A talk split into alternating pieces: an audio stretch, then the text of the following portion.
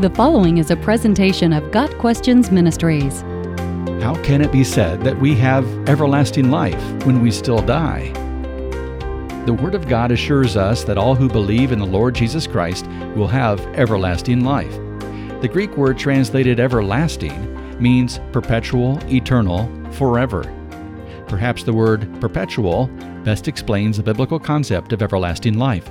It is life that once begun continues perpetually into eternity. This speaks to the idea that man's life is not merely physical. Rather, the true life of human beings is spiritual. And while the physical life ends, the spiritual continues throughout eternity. It is perpetual, it is everlasting life.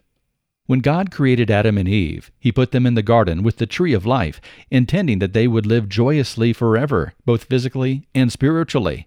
But they sinned and brought physical and spiritual death to themselves and to all subsequent generations. God then sent Adam and Eve from the garden and stationed cherubim to guard the way to the tree of life. And he did so because in his mercy he did not want man to live forever under the weight of sin. But sin must be punished, and the only acceptable punishment to a holy God is everlasting punishment. However, our merciful God sent His Son as a perfect sacrifice to suffer once for all time the punishment due to mankind for sin, thereby providing a perfect way to the tree of life for anyone and everyone who believes in Him. We receive everlasting life by dying to our own efforts and receiving Christ Jesus into our hearts as our Lord and Savior. And when we do, we are instantly reborn and made alive in Christ. We may not feel any immediate change, but there has, in fact, been a rebirth in the heart, and we are now free of the fear of death. We have the promise of God that we will never die spiritually, but instead will live forever with our Lord Jesus. Later, when we die physically, our soul will immediately be with the Lord, and still later, when He returns, the Lord will resurrect our bodies to meet Him in the air. As for those Christians who are alive at his return, their bodies will be changed in the twinkle of an eye, and they will not experience even physical death.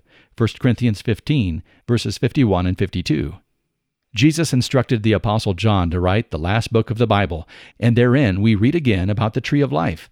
To him who overcomes, I will grant to eat of the tree of life, which is in the paradise of God.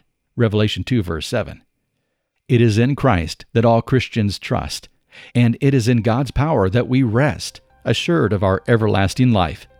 The one true God created all things, and He is in control of life and death and rebirth. He will keep His word.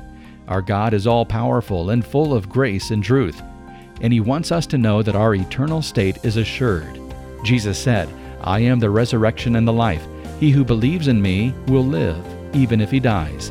John 11, verse 25. Do you have everlasting life? With God. Got Questions Ministry seeks to glorify the Lord Jesus Christ by providing biblical answers to today's questions. Online at GotQuestions.org.